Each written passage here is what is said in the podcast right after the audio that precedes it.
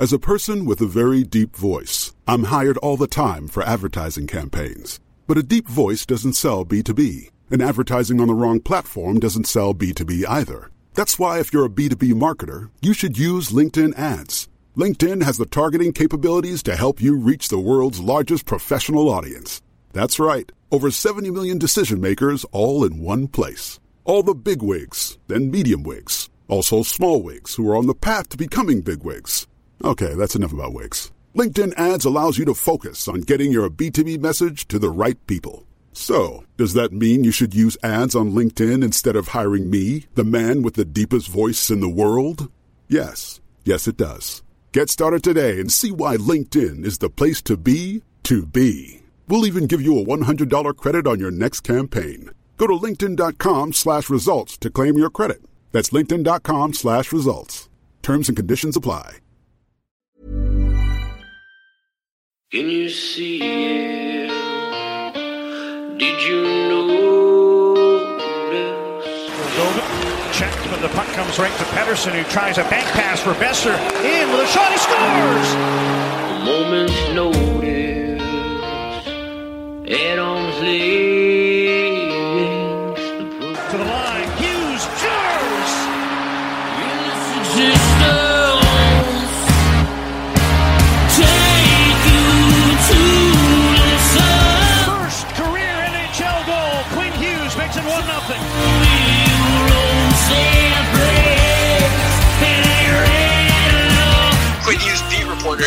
I don't I don't cover the Canucks. I cover Quinn Hughes and what he's doing to the Canucks.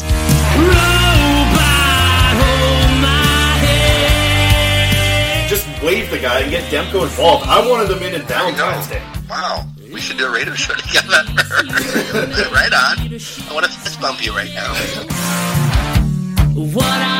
Burrow steals, cutting in, shoots, scores!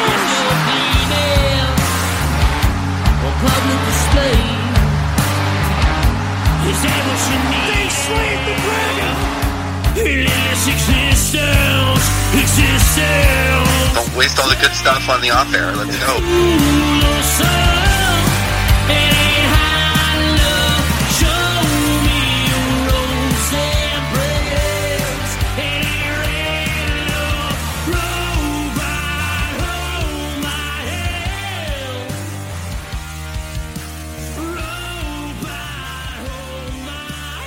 Hello, Canucks fans. Welcome back to another episode of the Canucks Conversation. My name is Chris Faber, and thank you for joining us this week for episode 85 of the Canucks Conversation. Coming in now, my co-host David Quadrelli just whooped him on his home course in the golf, uh, in a pitch and putt golf course. Quads, how you feeling after that uh, ass kicking? You know what? That was like the worst game of golf I've played in a very long time. Uh, you were kicking me while I was down, which I didn't appreciate. You also told people it was my home course and then threw the name of the course out. And I'm like, Chris, I don't want to tell people where I live, man. So I had to ask you to delete that tweet. I was driving too, and I just saw it. And then somebody was like, oh, I like somebody replied and was like, oh, I know where this is. I'm like, thanks a lot, Chris. I I did play a good game. I told you before we started, like my first round of the year is always one of my best ones, uh, and I definitely had a good one, like a nice chip in for birdie. Uh, just played an overall pretty good round. I was pretty happy with that. I can't say the same for you. I know you had a couple mulligans as well. Listen, nobody wants to hear about our golf game. Okay, you can take them through each shot of yours, tell them about all your chip in birdies and all the other stuff you did. All that, all I'm gonna say is we got paired up with two guys, and they were smoking marijuana and drinking beer, and it threw me off, man. I was fine until the third hole when they pulled that stuff out. Then I, then I fell apart. So I'm just gonna say that. Okay, that's that's a decent excuse. Yeah, the, that was an interesting uh, duo that we got paired up with Yeah, as well. it was. pitch putt course. First time I've had to have been paired up into a foursome uh, on a pitch and putt course, but man, there was a lot of people looking out there to get golfing. So, Oh uh, yeah, we won't talk about that too much more. I just wanted to make sure that's on the record and at the start of the episode so people listen to that. But um, uh, I just want to quickly address this. We do have some construction going on outside my house here. Uh, it might ruin a little bit of the audio. I hope that we can get through this. It should be an okay episode. I've done a couple tests, uh, and it hasn't affected it yet. So we uh, just warning you guys if it does happen throughout this episode. But uh, we have a lot to talk about quads. There's a lot of news, and it seems like right before we're about to record. Uh, there seems to be a little bit more news every single week, um, which is good for us because it makes us get a little bit of a live reaction to it. Uh, the most recent stuff coming now from Bob McKenzie reporting that you know some players have tested positive. Uh, it's in a hot spot of the United States. It's in Tampa Bay, is what Bob McKenzie is reporting. Um, what are your initial thoughts? I mean, like I said, this is kind of live happening right now. People aren't going to hear this till Saturday, but we're hearing this basically 30 minutes after this tweet comes out from Bob McKenzie. So, what are your kind of initial thoughts when you hear about this news? My initial thoughts are, wow, that sucks. And I don't know if you saw this. Jeff P- Passan, I think, uh, reported like five minutes ago that the Toronto Blue Jays have had someone that has COVID like symptoms, and they have also shut down their training facility, which is like I think an eight minute drive or something. It's it's close to where the Phillies is, um, and the Phillies are the organization that shut down their um, training facility earlier this week. I think yeah, earlier this week or yeah, something like that. And I mean. Yeah. This isn't just happening in hockey. Like this is serious, and it's happening in all the other sports as well. So I mean, you know, my initial thoughts, I guess, are at what point does it become like, okay, maybe this thing is bigger than we thought, and no matter how many precautions we take, if we set people up in Florida, there's going to be problems. So, like, man, I, I don't know. I, I really don't know. Yeah, and the other hotspot that we kind of heard about was a radio host, an all sports radio host was mentioning that some players in Arizona uh, have tested positive as well. And I mean, those are two of the biggest hotspots. I just saw Cam Robinson tweet out uh, something about the the amount of cases uh, that we saw today in Florida. Uh, yesterday was a record that they've had uh, for the most, and it's kind of grown over the past four days. They've had four of their biggest days for for confirmed cases of COVID. I mean, it seems like a bad time to get back, and you know, you kind of just said it there, but I mean, looking back at look at the like the way that we've discussed this and how it's affecting sports. I still remember when we were live in the studio and found out that the NBA was canceled. We were thinking that this wasn't going to be a big deal. I wonder if people are doing the same with the return to play for sports because you know I think a lot of people underestimated what COVID was going to be like. Uh, we're starting to see that second wave come in right now, and and I'm starting to wonder, you know, like how many cases it until we actually start to really think about this season being scrapped because we saw how they were going to do it. It seemed like an effective way to keep players safe, but immediately we're finding out that players aren't able to you know stay safe already without even returning to what they want to get to with a phase four i mean if they're struggling in phase two i don't know how this is going to kind of shape out to get to phase four in training camps uh, in phase three as well You're exactly right. And here's the thing, man. Phase three training camps start in two weeks. Two weeks from today on July 10th. So maybe it's a little more than two weeks, but you know what I mean. It's close. It's around the corner. um, this is going to be a problem that the league has to deal with, and I mean, you've still got players in Sweden, like like I can't say whose agent, but somebody from the Canucks, a Swedish player's agent, has said, "Listen, my client doesn't know where to go. Like he doesn't know if he's going to be going to the states or if he's going to go to Canada because that two week quarantine, uh, mandatory quarantine from anybody coming outside the country uh, to Canada, is is tough on these players. Like they're not going to do it. Um, you know, like a player like a Jacob Markstrom and an Elias Pettersson aren't going to come. Uh, I guess Loui Eriksson too aren't going to and Fantenberg. Uh, aren't gonna and no Edler's in Vancouver. Uh, okay, you get it. But those players aren't gonna come from skating almost every day in Sweden and getting into game shape and ready for a grueling training camp. Travis has said like this is gonna be a grueling training camp. Everybody knows that this is gonna be a camp where if you're out of shape, there is tough lineup decisions to be made, and those lineup decisions are practically going to be made for the coaching staff if you show up out of shape. If you're skating in Group C, hint, hint, Jake Virtanen at the start of the year. But that being said, that being said, I want to say that I have it on very good intel that Jake Virtanen is in very, very good shape right now. Interesting. I wonder where you got that intel from, but uh, maybe we'll get into that later on. But that's that's another thing. I mean, with the training camps, that was something that we wanted to kind of discuss on this episode. I know we tweeted out that we wanted to say like how difficult training camp was going to be, but it seems like right now, you know, with the news that just recently came out, the the discussion has to be turned to how difficult is it going to be just to get to training camp, right? I mean, phase three was the the way that the NHL planned it out. Phase three was to return to training camps. The Canucks kind of had it, you know, that they were going to return in under a month, like you mentioned, close to two weeks, uh, three weeks, I guess, from now is what it would look like. But that that just seems like when when these little things come out about you know something happening in the Toronto Blue Jays organization, the Philadelphia Phillies having to shut down, you know, looking at that they had multiple reports of confirmed cases in Tampa Bay, that there's these rumors about these uh, Arizona Coyotes players, like this this seems like it like a lot of people expected this to happen, right? Like a lot of people were saying like I don't know if you can go back to just jumping right into playing sports. We're seeing it somehow and, and I'm curious and I haven't really looked into it enough, but you know the fact that the British Premier League is coming back and the Bundesliga is coming back, I don't think I've heard too much about cases happening. I don't know if you have. No, no, I I haven't heard anything from those leagues either. And So- Germany, so that- Germany got that hit pretty confused me. hard. Yeah, that's right. And I mean, like, that's the biggest thing that I see about it is we're seeing the numbers in the United States skyrocket. And of course, you know, like, this this wasn't a good situation for the United States two weeks ago, um, but we're starting to see the numbers now jump up where it's just like, you know, Florida's having record numbers, Arizona's having record numbers. I don't know if there's any other huge hotspots around there, but I've seen some other states and, and a couple maps that I've seen tweeted out that you know these numbers aren't decreasing like they are in Vancouver, right? I mean, these numbers are starting to skyrocket. We're seeing a second wave kind of earlier than we thought we would see, and I know that a big question was going to be what it's going to be like in the fall, right? When flu season comes around, how many people are going to be getting sick then? Because right now, this is when people are, you know, in a lot of, I guess, more healthy, right? They're outside. Like the sun's going to be able to keep the cold away for a lot of people. I don't, I'm not a doctor. I'm not going to try and get into this too much, but, but I mean, like, the COVID uh, COVID second wave was supposed to be in the fall, but just the way that we've seen some places not pay attention to the restrictions that should be followed like we did in Vancouver and Vancouver and BC in general just did an amazing job of it. But there's a lot of places around the world that didn't do that and a lot of them are in the United States where a lot of these teams and players are going to return to play.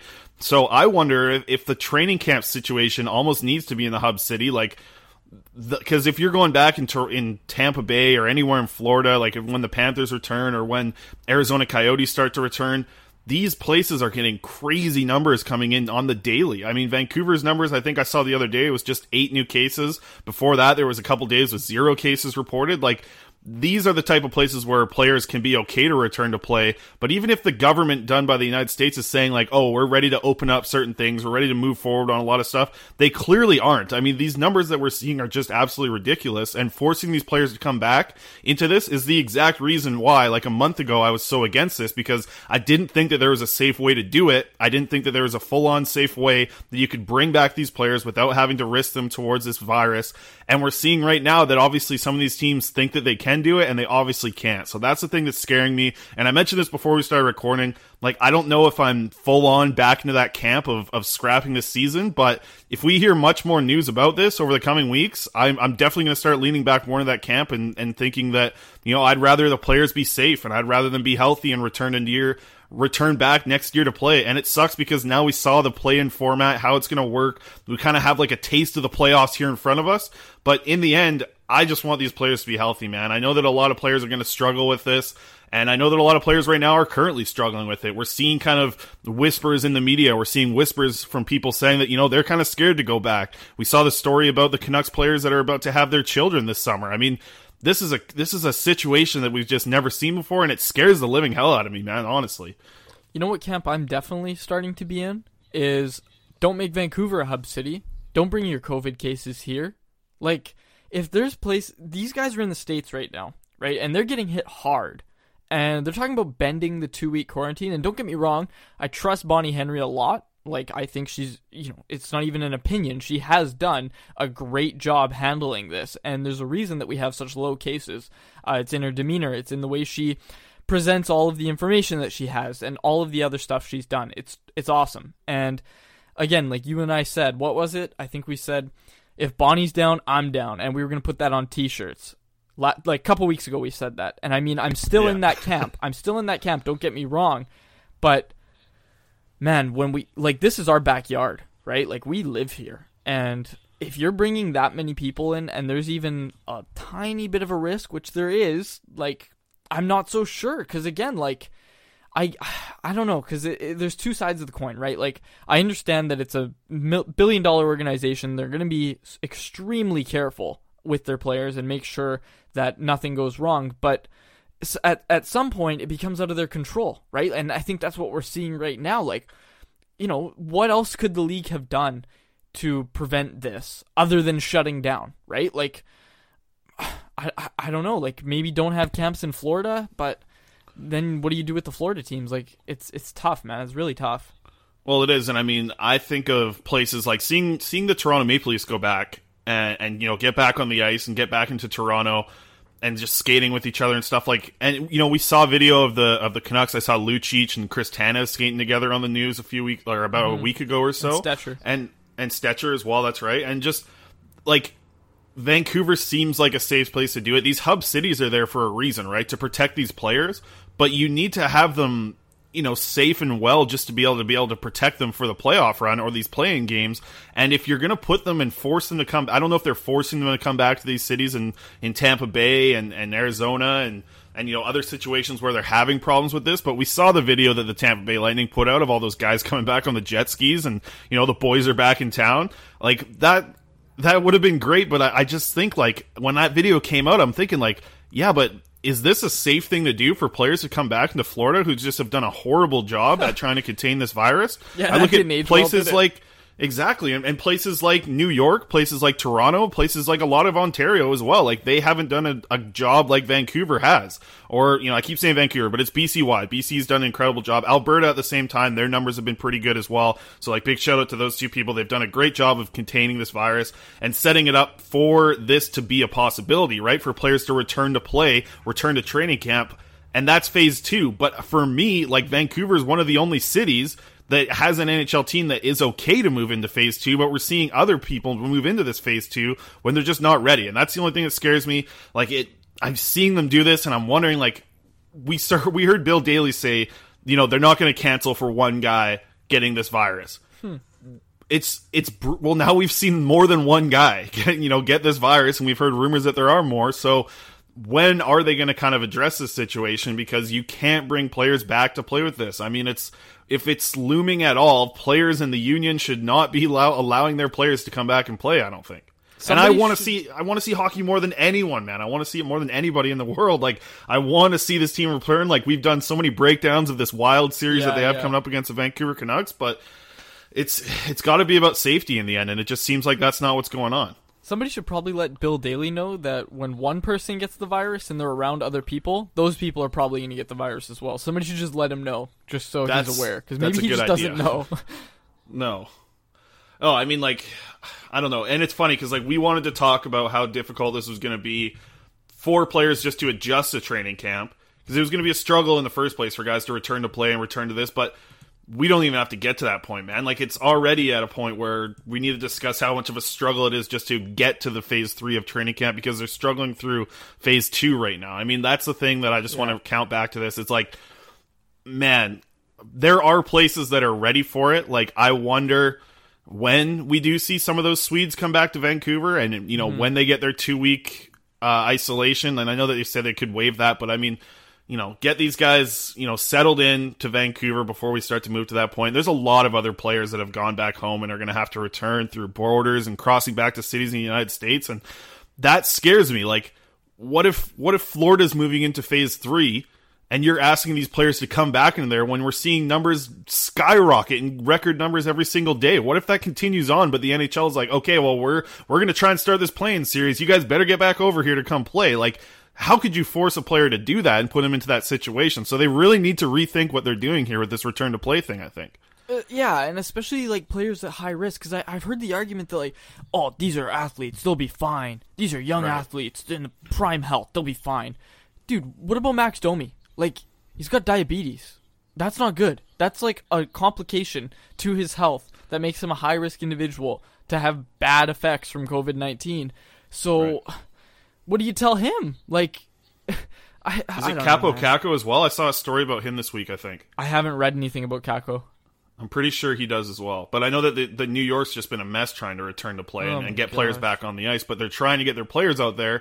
You know, when the numbers in New York aren't great either. Like, there's not a lot of places that are fit for people to return to play right now, and they're getting them back into play, which has just been a horrible idea. Like, we're seeing it in BC that it's like, okay, we're at that point right now where social distancing is okay if you're going to restaurants, you know, wash your hands consistently. But we're still seeing like maintain your social distance. Keep doing that. You see that grocery stores. You see everywhere you go. They have those stickers on the ground. Yeah. But we're seeing that because we've been able to maintain a pretty good job of, of restricting this virus and not spreading it. That's why we're at this point. Nowhere else in the wor- in North America is at a similar spot than what we've done in British Columbia. I don't think.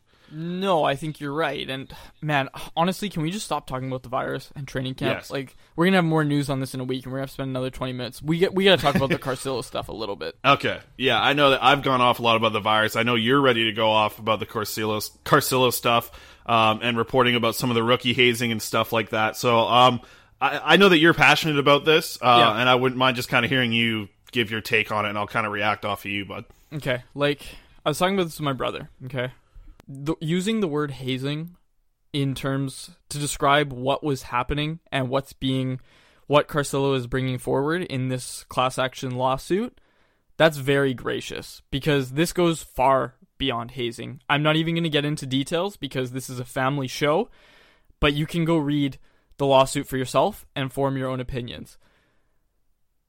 There's a lot of people on Twitter right now um, getting into it, and I don't, you know, Chris and I have both, you know, we've both talked about this, Chris. Like, we don't like to talk about um, other drama in the media landscape on this podcast. We don't talk about other podcasts that try to stir up drama and try and, um, you know, start up controversies. We don't we don't get into that. We we're firm believers that we do things the right way, and we don't um, we don't get into it with other media members and other um, other podcasts. We we don't like to do that, but I'm sure a lot of you already know there's there's a certain radio host in the city who has said some pretty crazy stuff on air.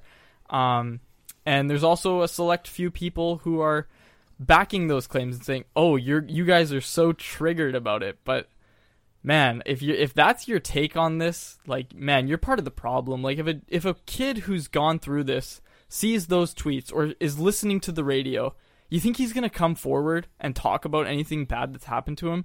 Like come hmm. on. It's just man, like again, this goes so far beyond hazing. Like this is these are crimes that are being alleged here. And you know, obviously everybody's innocent until proven guilty. But to come out and have the take that oh, Carcillo's the worst of the worst when it comes to these Yeah. offenses. Like that's the point, man. Like the abuse the abused become the abusers in this system and it's a vicious cycle that continues until somebody comes forward and breaks the cycle. I know it's not as bad as it used to be. I've been around junior hockey teams. The Coquitlam Express had when I was there, you could just tell the camaraderie that was there and the way they looked out for rookies and you could just tell. And I was I was around the team a bit and you you could just tell that things aren't the way they used to be. But hockey still has that stuff. And I mean it's just you're I feel like you're part of the problem if your if your take on this is just oh yeah this is this is um this is important it still happens but Carcillo's the wrong guy to be doing it. Come on. Right. Really? Is that is that what we're going with? Like is there a right and a wrong person to do this? I man, and saying I don't know. I I honestly don't want to get into it, but you know, I try to avoid talking about this stuff as much as I can, but we both know that, you know, what Carcillo's saying Well, happens. Like he's not just yeah making let me this let me take up. it from you for a second here because you, you've done a really good job of explaining it what we what you're saying there is what we don't want to get into is is the crap that you see on twitter that's the stuff that we don't want to get into what we do want to get into is this situation where you know people and children and kids and teens were abused and that's the thing that we don't think is okay and I know that Dan Carcillo has a little bit of a past of being a guy who pops off about a lot of stuff. And you know what? A lot of the stuff that he's brought up is is, you know, something that that has not been discussed enough. But somebody has to come out here and take the bullets first, right? I mean, he's been that guy, I guess, for this kind of situation. Like you know, I think of the story of Theo Fleury, right? He was one of the guys who came out and and you know talked about being sexually assaulted by his coach at the time. I haven't read the book, but it is one that I, you know, if I do start reading books, that's going to be one of the first ones that I will read. Um, but think about the heat that he took. You know, think about how much Yeah. like times he took heat for the situation. I know that Carcillo's in a very different situation. He's come out and said a lot of things. He's gotten into it with the hockey crowd or the Spittin' Chiclets group that we see out there. I mean, like they've they've had their battles in the past and stuff. But you mentioned it, like these these this should not be about him. This is a lawsuit that was filed, and we're seeing that the what the things that they are talking about in this lawsuit are absolutely disgusting. It's abuse. It's not rookie hazing. I've I've played football and baseball at very high levels. Rookie hazing for us was like the rookies have to clean up the cones at the end of practice. They have to pick up all the balls during batting practice. Yeah. You know, that's the kind of things. Like on bus rides, we would make them sing embarrassing songs to keep us entertained.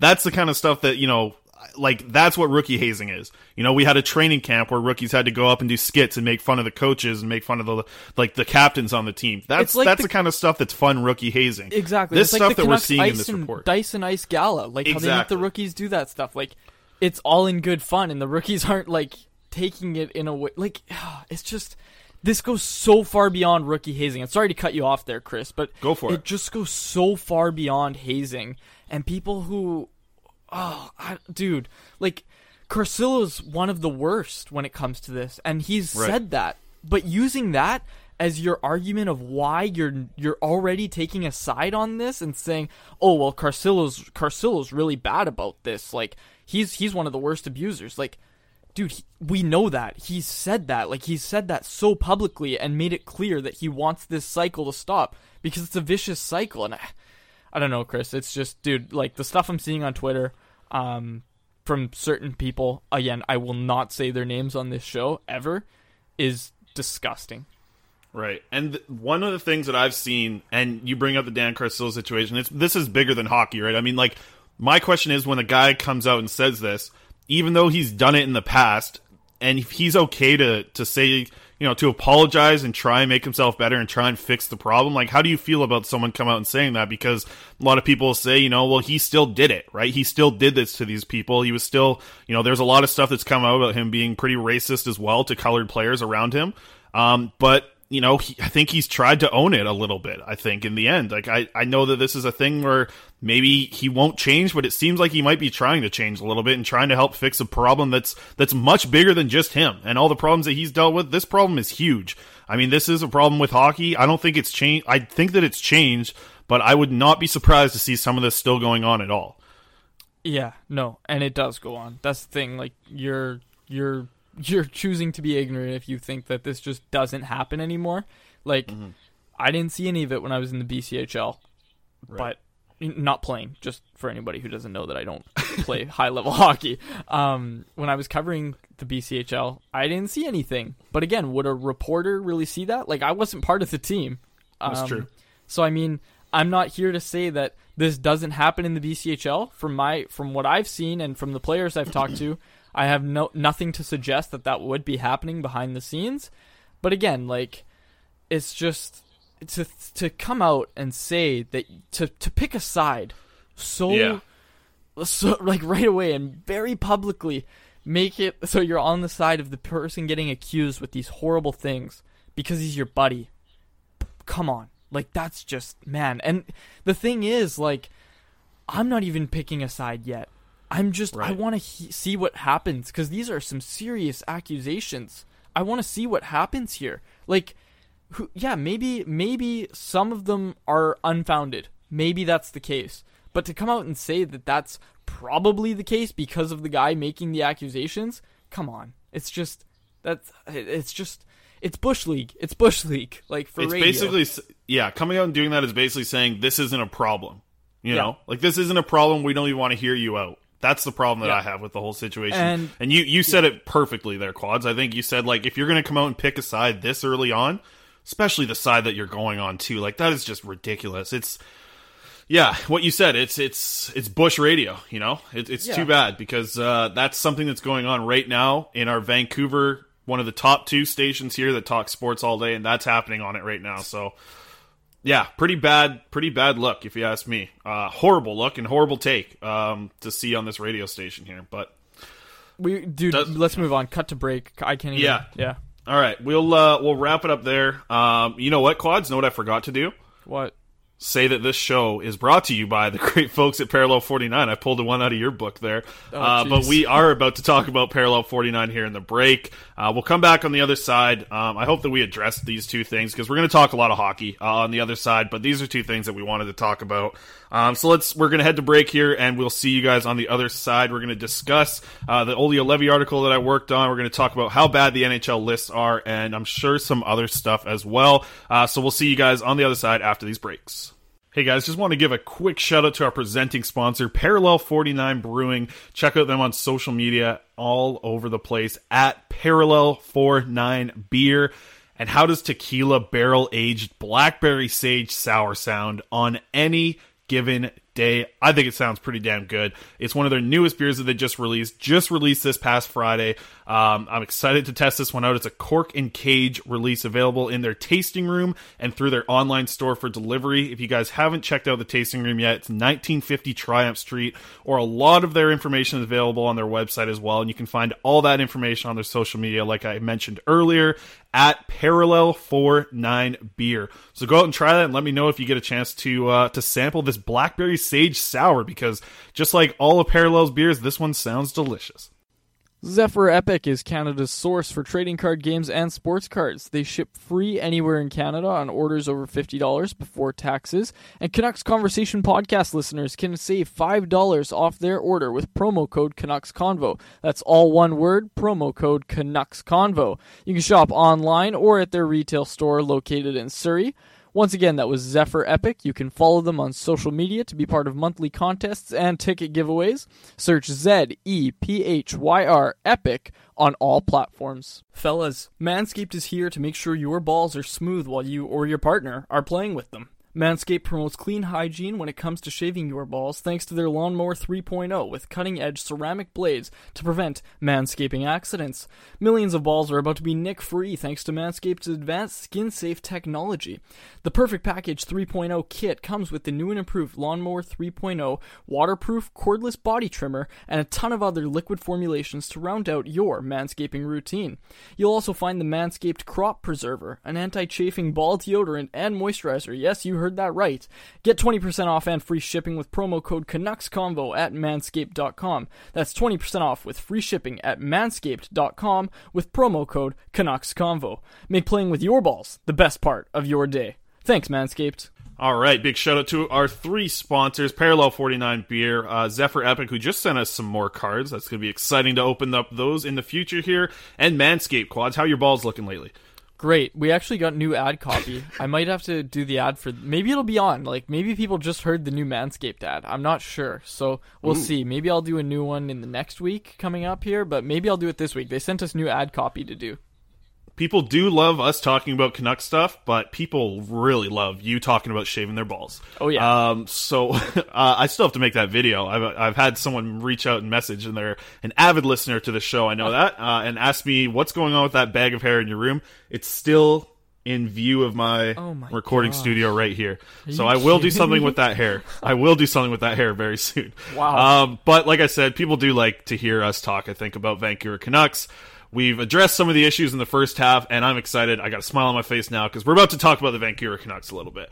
I'm Um, not quite one of there the yet, but let's let's get there for me. I You're not quite smiling. there. I know. We just took a little extended break in there between part one and two, but Oh, I'm yes. glad we did. Um, the NHL lists quads. They've put out a couple in the past week that probably have triggered Vancouver Canucks fans a little bit. You know Oh, what? boy. The one that they put out that was the best might have been the Calder race, seeing that Quinn Hughes was actually getting some votes. I think that might have been the best one that we saw them put out this week because Jacob Markstrom comes in at number 13, was it? Or was it number 12? Oh, yeah, it was 13. So that out of the goaltenders that are returning, you know how heated I was. I wrote the article uh, in a rage, which was kind of fun. I've never really written an article with that much emotion into it. And it was a lot of fun putting that together. Like you know, that took me about ten minutes to write. I don't think I've ever you know wrote that many words per minute, but it was great to put that together. Um, and I I felt I. I stand by everything that I wrote in that article. I don't think that some of the the fan like some of these writers uh, watch a lot of these NHL games for the Vancouver Canucks on the West Coast. Just because the games start at ten o'clock in Eastern time, they still matter. They're still NHL games, and I just thought that list was ridiculous. But I know that the one that triggered you uh, about as much as the other one triggered me was not seeing Elias Pettersson in the top sixteen forwards in the or top sixteen centers uh, in the NHL. Yeah, top 16 center is going to be playing in the play-in slash playoffs. So I just want to read you someone's list because they put the writers list right, and you know a lot of writers had Pettersson in their lists. Like somebody had him at seven, which I think is about right. Maybe I would probably have him around ten, but he's in the list. Okay, here's a list from a specific writer uh, who shall remain nameless because of how bad this list is. Are you ready, Chris? Number one, Sidney Crosby. Number two, Connor McDavid. Number three, Evgeny Malkin. Number four, Patrice Bergeron. Number five, Ryan O'Reilly, former Conn Smythe winner. I get that a little bit. Number six, Austin Matthews. Number seven, Nate MacKinnon. Number eight, Nicklas Backstrom. Number nine, Jonathan Toews. Number 10, John Tavares. Number 11, Mark Scheifele. Number 12, number 12, Leon Draisaitl. Number 13, Sean Couturier. Number 14, Steven Stamkos. Number 15, Alexander Barkov. And number 16, Mika Zibanejad. What a list, hey? Like, holy cow. You, okay, I was gonna tweet, I think I did tweet it out and then deleted it because I didn't want to get into it with people. You should, as, as a writer, okay, and you're tasked to put in a list, and you get the email from your bosses saying, hey, we're taking lists, uh, you know, we're just gonna blah blah blah. We want your opinion, and we do this at Canucks Army. I put that out in the roundtables channel. We do roundtables at Canucks Army. I don't make everybody do it. If you don't have an opinion or you don't feel you're qualified to talk about it, just you don't have to do it. Nobody's forcing you. When you see a list like this, you have to wonder if these guys are even given an option to sit this one out. Like maybe I don't know what I'm talking about. Maybe I'll just sit this one out. Maybe I should Right. watch a little more Western Conference teams. Maybe that's the case because I'm looking at this list. The only Western Conference players in it are McDavid, Scheifele, and that's it. Draisaitl. Draisaitl, of course, yeah, Draisaitl Yeah. as well. But there's one more. I'm I'm looking. No, there there isn't. Those are the only players, and those are the easy ones. And he has Draisaitl at twelfth. Come on, what what is that? That's like that's atrocious. And I mean, like that that's the extreme case. That's like the worst list I saw. I was looking for the worst one. And again, like you know, I would have Pettersson ahead of a lot of people on this list, and I would also rearrange this list quite a bit. Like, you know, the order that they have the players in just isn't right. Yeah, and I think if you're like, man, I, I I find it a struggle to not see Connor McDavid as number one on a lot of people's lists either. I mean that that guy changes a game completely. We've seen a Yeah. lot of him play against Vancouver. Uh, even you know Sidney Crosby's an effective player for sure, but right now Connor McDavid is the best player in the league. I mean when he's healthy and he's playing, there's no one else that impacts the game more than him. So just even seeing him not at number one frustrates me. Seeing Pettersson not make it into the top 16 it's like I, I said it when I wrote about the the goaltenders. Like a lot of them were just looking at wins, losses, and save percentage and goals against average. you know that's fine. I, and you know what? If they were doing that for the centers, Pettersson should be in your top sixteen at that point. When I you start to look at the points that are putting up, they're not even doing it for that. So this is like. I see these lists come together, and there's a certain there's a certain part of my brain that just says, you know what? They're literally just trolling Vancouver. Like they have to just be trolling Vancouver. Like when they put out a list like this, and you see Jacob Markstrom with some of the numbers that he puts up, some of the stuff that he had to face this year to keep the Canucks above water, as getting just absolutely dominated on a nightly basis, facing like an average of like 33 plus shots a game. And you're not going to have him on your top 16. Six of the 13 writers don't have him in the top 16. Are you kidding me? That's you're saying that Jacob Markstrom's not one of the best, go- one of the goalies in the top half of the league. You're saying that there's 16 goalies better than what Jacob Markstrom did this season. I thought it was absolutely ridiculous. You know how fired up I got the other day talking about this.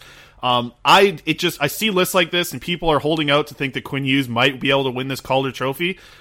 When I see, you know, the NHL.com is different than what a lot of these, you know, hockey writers, and we saw it a lot this week. We saw people kind of arguing throughout, saying like, you know, this was a really tough decision for me to pick between Yeah. between Quinn Hughes and Cale Makar. And you know what? It is. It's a very tough decision to pick between these two. They're both very effective.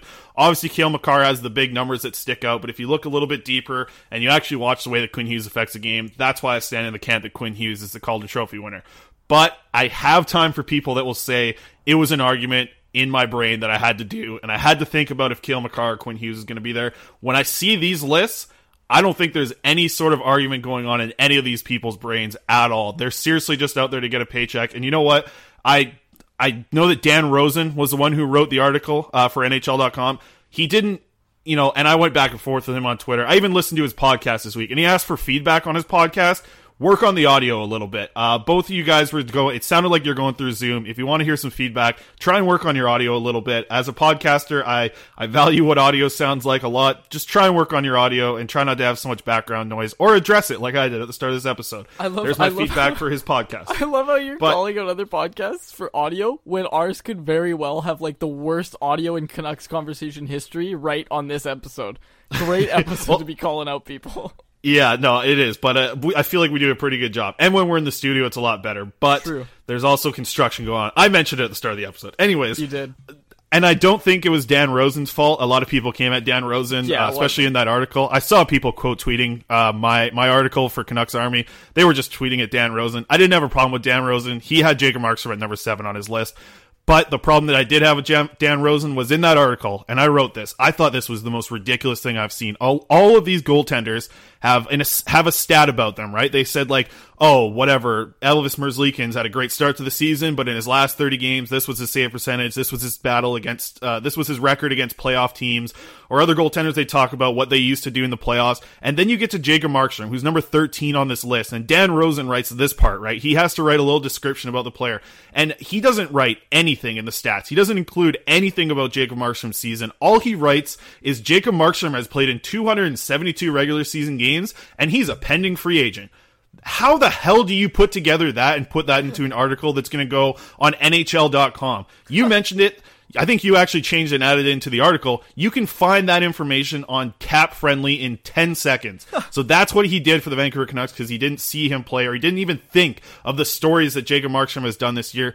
Brady Tretrangelo or something is the guy who writes a lot of stuff for the Vancouver stuff like for NHL.com, he does an okay job. He can tell some of the stories here, but if you're not having any story or any idea, maybe reach out to someone that's actually watched the Canucks game this year or that you've stayed up for, and maybe listen to some of the stories that Jacob Markstrom has gone through this year to put in such an amazing season. It's absolutely ridiculous for the cool little tidbit that you include is how many regular season games he's in and what his contract status is. It's an absolute joke of the league. I wrote in the article, that's the kind of stuff that I put in when I would write a, a report from what I did on the weekend. In grade one, that's what I would write. like in the and I probably would have done a better job to be honest in grade one when I was writing articles. So I that's the only thing that frustrates me about this list, and it just makes me believe that you know I I don't think there's a chance that Quinn Hughes ends up winning that Calder Trophy in the end. You know, and that's that's too bad because he's put in a valiant effort. He should be up for this trophy. Um, it's great to have him in the nominees. I think that's awesome. He should be nominated for this, but it's going to be too bad uh, that that you know certain people just haven't seen enough of him to value him enough to be a Calder Trophy winner. And I will add this. Speaking of the Calder Trophy and voting, Pierre McGuire had a vote. Let's check in on Pierre.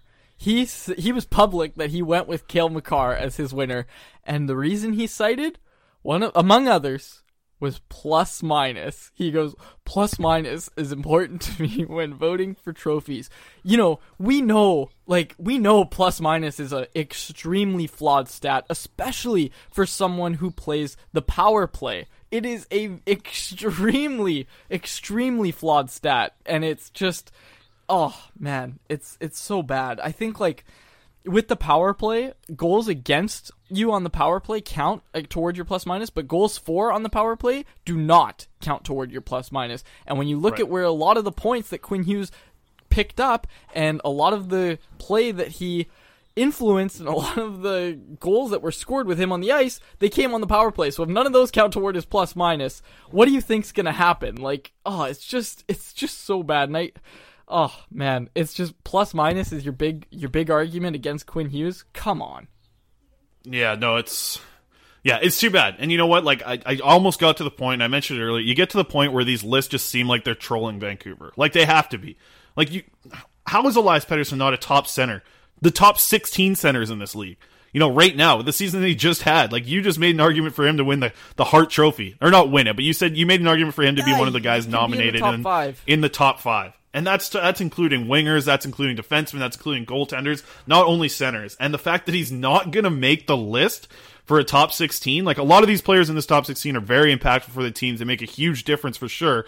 You know what? So does Elias Pettersson. He dragged this Canucks team into the playoffs almost as much as Jacob Markstrom did. And I think that watching what watching the season that he had and people the way that they talk about Elias Pettersson, it almost shocks me that he didn't make this top 16 in this list. It it really does, honestly. Yeah, and I mean, here's the thing. If you're picking up your stats and basing your opinion off of the information you read on the back of a Tim Hortons hockey card or a McDonald's hockey card, which is what it seems like a lot of these guys are freaking doing, then yeah, I get your opinion is garbage.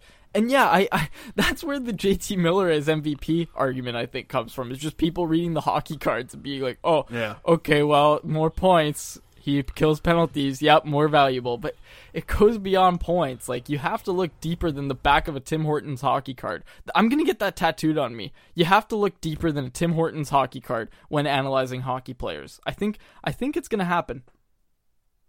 That's pretty good. Uh, I think we'll we'll leave the list thing at that. Um, I do want to talk about you know this is another interesting conversation because you and I talk about this pretty much daily uh, on which UFAs the Canucks might have to walk away from if the price is too high.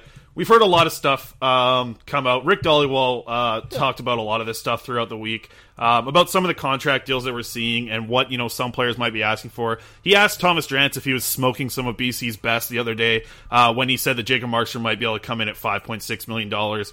He's saying that Jacob Markstrom's going to be over six million for sure.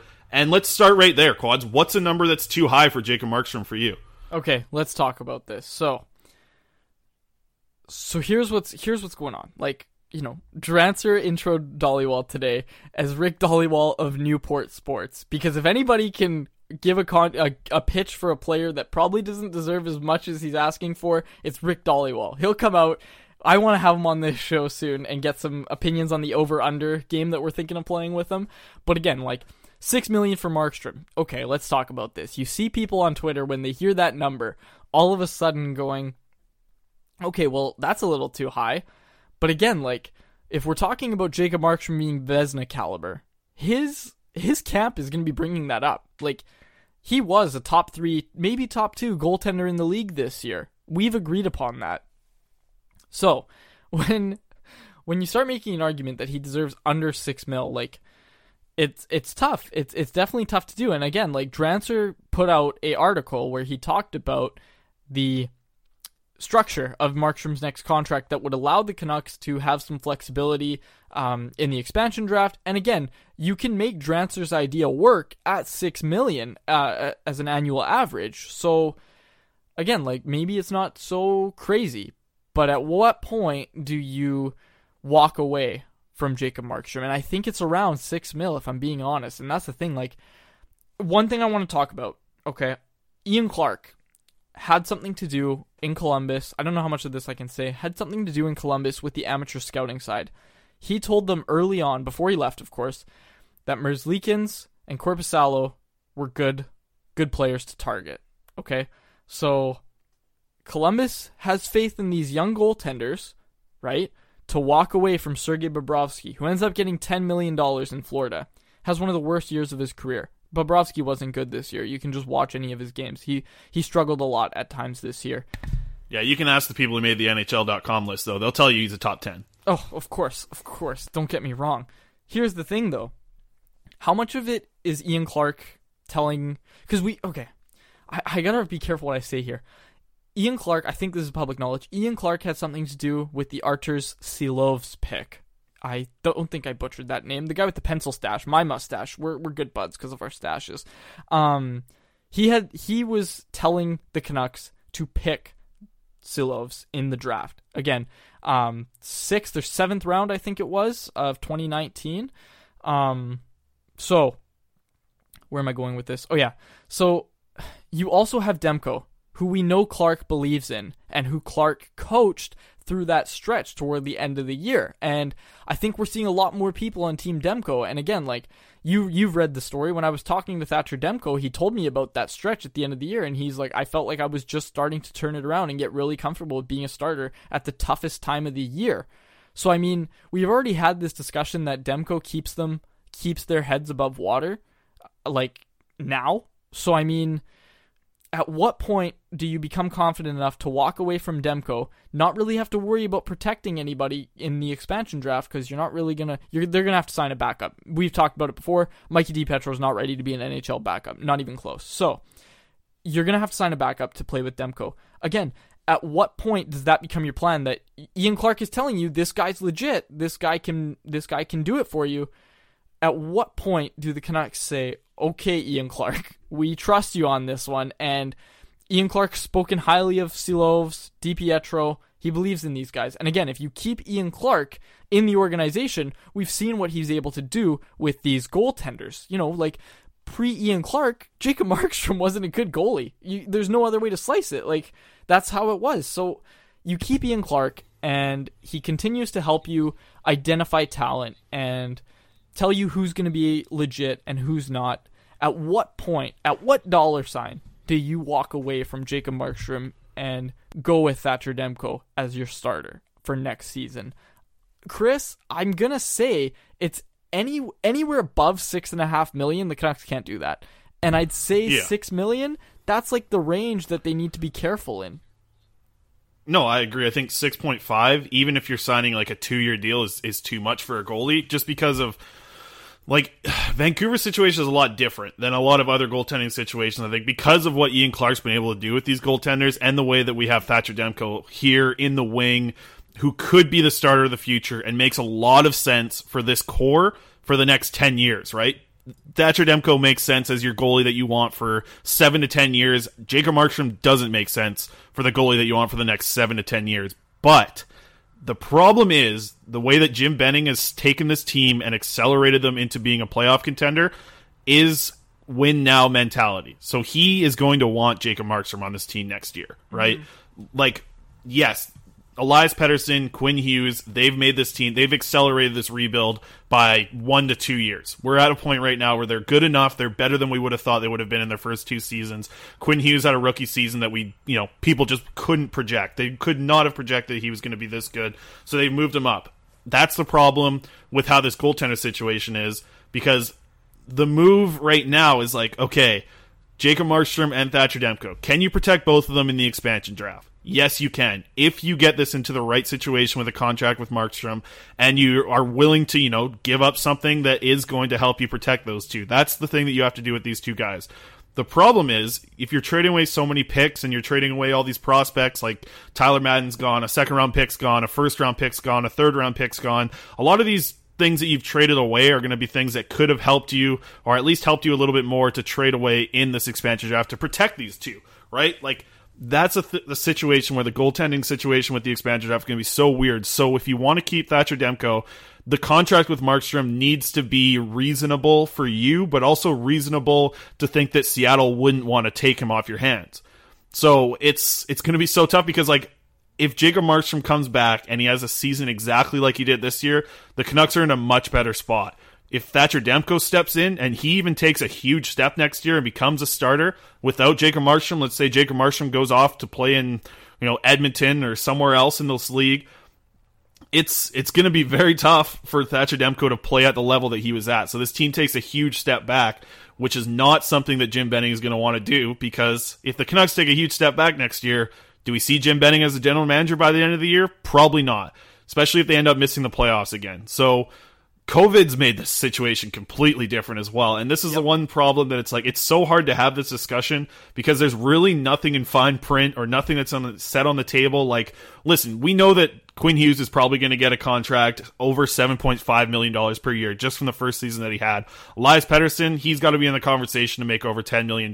These are things that are pretty damn certain. The thing that's not certain is if a goal goaltender can come back and be one of the best again in the NHL next year after being bombarded by shots this year. Like, can Jacob Marshall keep this up for another season? I don't know. I, I have no idea if he's able to. Like, it seems like he's in a great spot with the coach that he has, and it's probably the best spot for Jacob Markstrom in the league because he's comfortable here. He's got a guy that he went to a playoff run in the AHL with, and Travis Green as his coach. Travis Green trusts the hell out of Markey. He wants him as his goalie of the future, and so do a lot of Canucks fans. But do we end up losing Thatcher Demko for nothing? Because that's a huge loss for this team if you want to consider them near the end of their rebuild right now. Yeah, you're you're completely right. And uh, again, like since we're on the topic of UFAs, like first of all, you're right. Markey is Travis Green's guy. Like that's his Yeah. that's his boy. Like he's gonna ride the hot hand right into the playoffs. Like I don't think we see Demko get a playoff game unless there's an injury. Knock on wood. But what I will say here, and I've done the I've done the research here. I'm gonna say that Tyler Toffoli is a higher priority for the Canucks to sign this offseason. And I'm not just saying that because they traded him away and it'll look really bad on Jim if That's that's my. Are you saying that from Jim Benning's perspective? That no, I'm saying wor- this. they- I'm saying this from an analytical point of view. I'm saying this from my opinion is that Tyler Toffoli really is going to be more key to lock up for this team, and I'll tell you why, Chris. So Yeah. he's he's coming Please off. do. yeah, so he's coming off some pretty mediocre seasons, right? Like here, here- here's what I'll tell you. So when when I look at him, this is a guy who I think really thrives off being with some great players. He can't really make the people around him much better, but he really knows how to play with good players. And we saw that when he was with Elias Pettersson at the end of this year.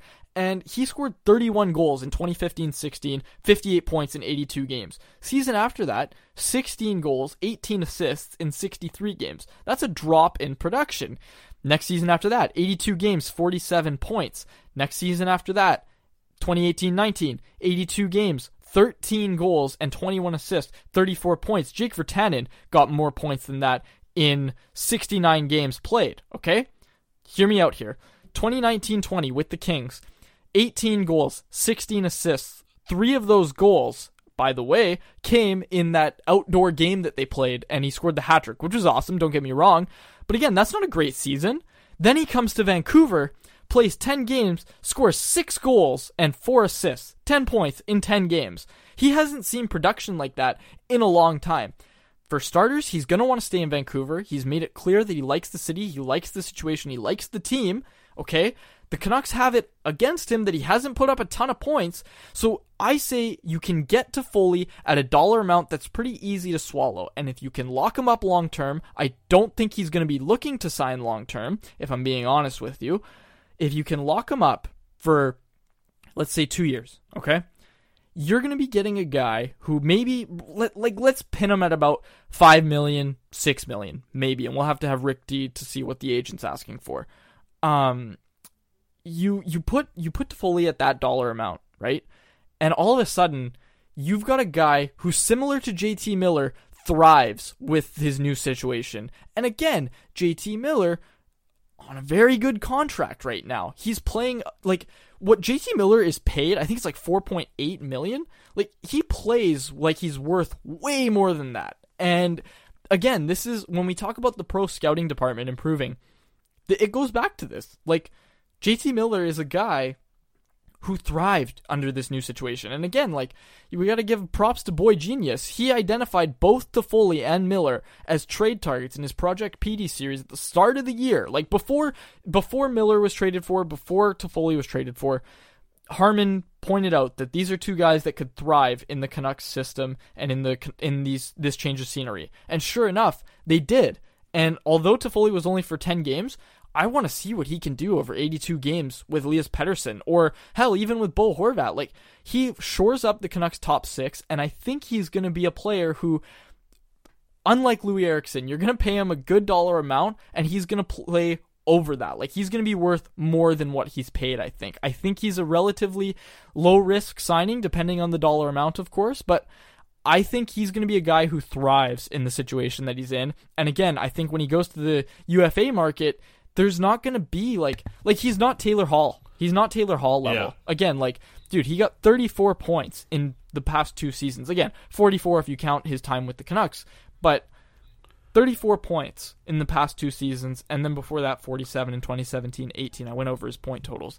Again, this is a guy I think Chris like I think he's worth it. I think he's less of a he's less of a risk to sign than Jacob Markstrom is. I'll say that. I'll say he's less of a risk.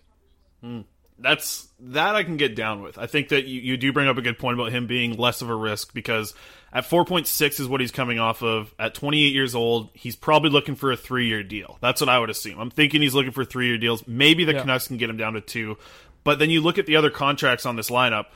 Brock Boeser making 5.8. I don't think he makes more than that. Bo Horvat making 5.5. I don't think he makes more than Yeah, that. exactly. JT Miller at 5.25 that's where I see him making. I think he makes a similar money to that because JT Miller is playing above what that contract is. Yeah. But I think Tyler Toffoli has warranted enough to make that. But then again, you sign him for three years. Is he a good fit? You know, when he's 31 years old on this Canucks team, making 5.25 million dollars, when you have to pay Elias Pettersson 10 plus, when you have to pay Quinn Hughes over seven, eight million dollars, like that's that's the thing that kind of scares me a little bit with him. But you mentioned it, like he really rounds out this top six group. Yeah. When you have him on this team and you have Tanner Pearson kind of being like Tanner, like you look at a top six, Tanner Pearson's probably the sixth best, right? Like I would say Boeser's better, Yep, Horvat's yep, better, Miller's better, Toffoli, Pettersson, all those guys are better. So Tanner Pearson's going to be that guy that rounds it out. It's good to have Tyler Toffoli in there because he can be one of your top I want to say four, like guaranteed top five forwards, possibly tar, top four if he if he mends well with with Pettersson and, and JT Miller. I still like Toffoli on the second line. I think he'd be very effective there, but yeah, it's it's tough because if he's going to come in at anything over 5.25, that's that's what worries me. I think that's where you have to walk away from him because he he can get probably 5.5 on the open market, but I would love to see him want to stay here and end up playing with this Canucks core because it's a young core that's going up right now. Uh, and he should know that this is a great spot to be at. I mean, Tanner Pearson's one of his best men at his wedding. He's a good pal of him. Totally. If he gets running on that line, I would love to see what they're able to do. Okay, Chris, I ask you this. Would you rather sign Tyler Toffoli for three years at $5 million or Jacob Markstrom at three years, or let's say two years even, at $6 million? Who would you rather sign? Man, yeah, that's a really good one. Um, For me, it's Toffoli. For me, it's Toffoli. Three years at five flat for Toffoli, you yeah, said, yeah. and two years at six flat Yeah. for Jacob Markstrom.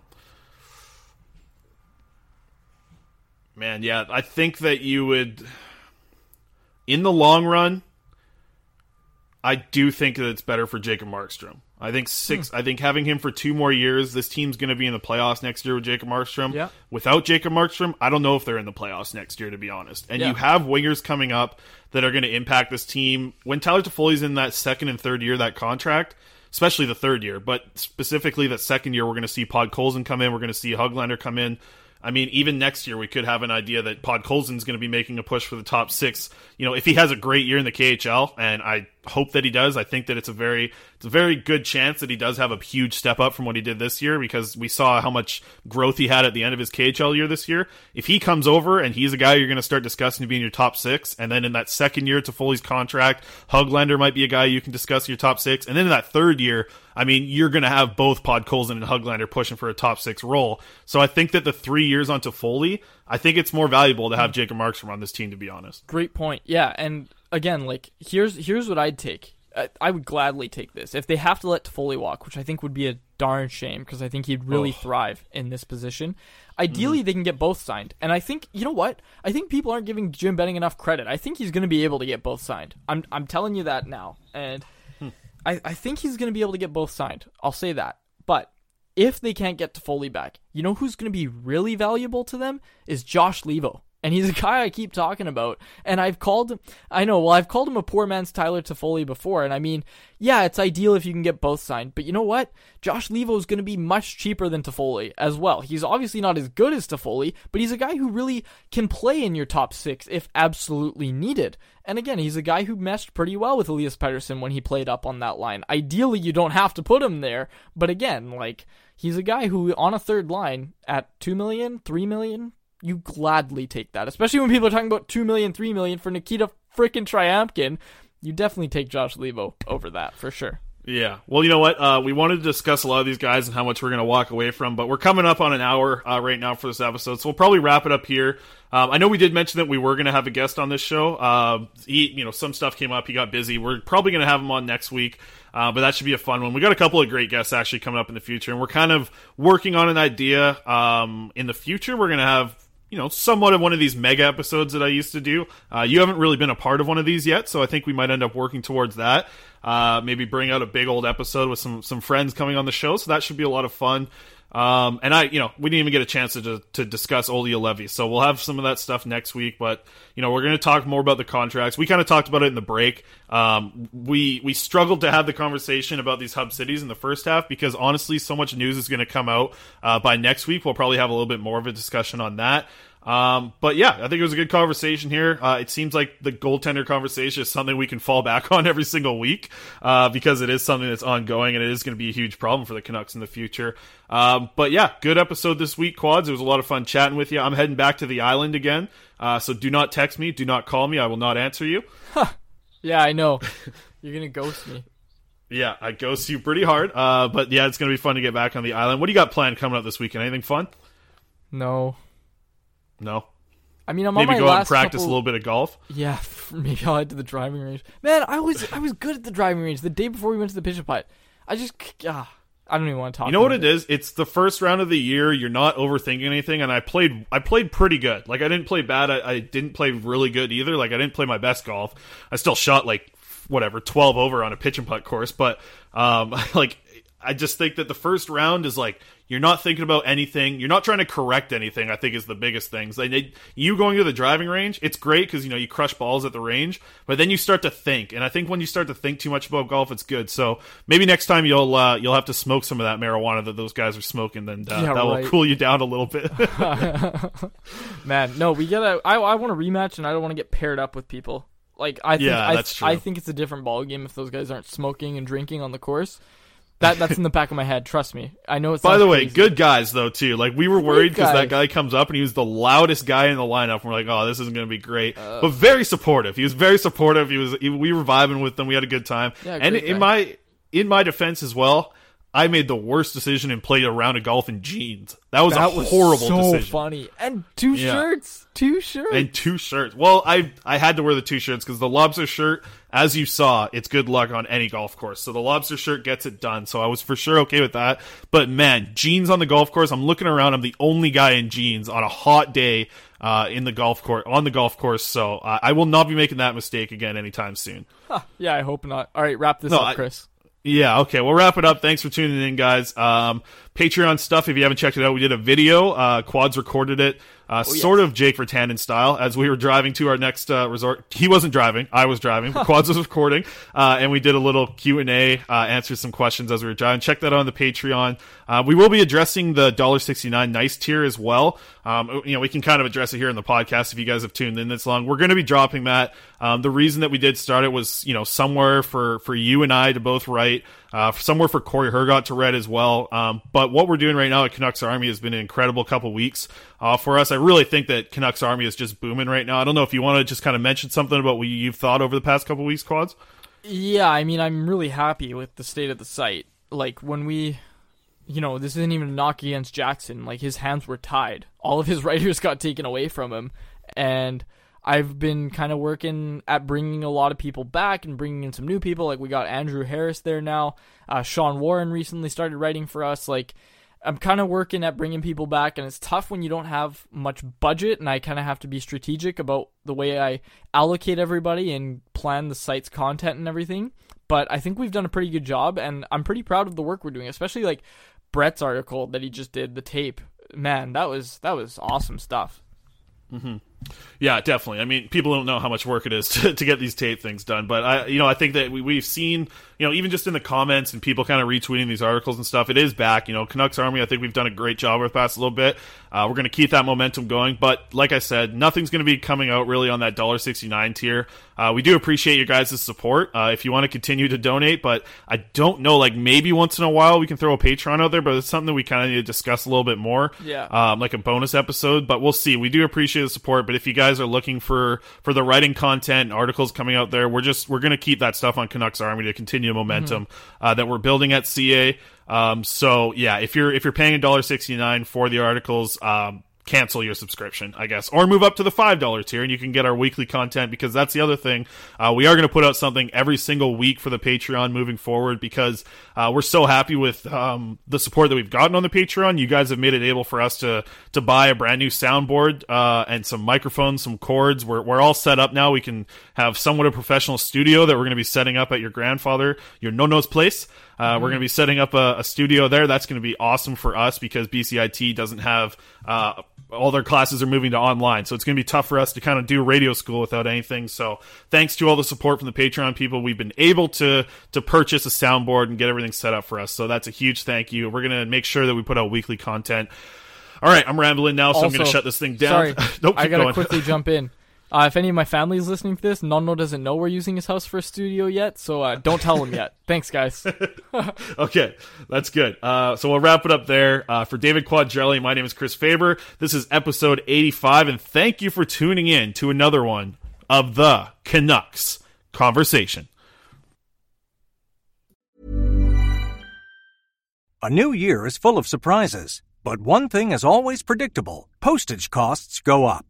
Stamps.com gives you crazy discounts of up to 89% off USPS and UPS services. So when postage goes up, your business will barely notice the change. Stamps.com is like your own personal post office, wherever you are. You can even take care of orders on the go with the mobile app. No lines, no traffic, no waiting. Schedule package pickups, automatically find the cheapest and fastest shipping options, and seamlessly connect with every major marketplace and shopping cart. There's even a supply store where you can stock up on mailing supplies, labels, even printers. Stamps.com has been indispensable for over 1 million businesses just like yours. All you need is a computer or phone and printer. Take a chunk out of your mailing and shipping costs this year with Stamps.com. Sign up with promo code PROGRAM for a special offer that includes a four week trial, plus free postage and a free digital scale. No long term commitments or contracts. That's Stamps.com code PROGRAM.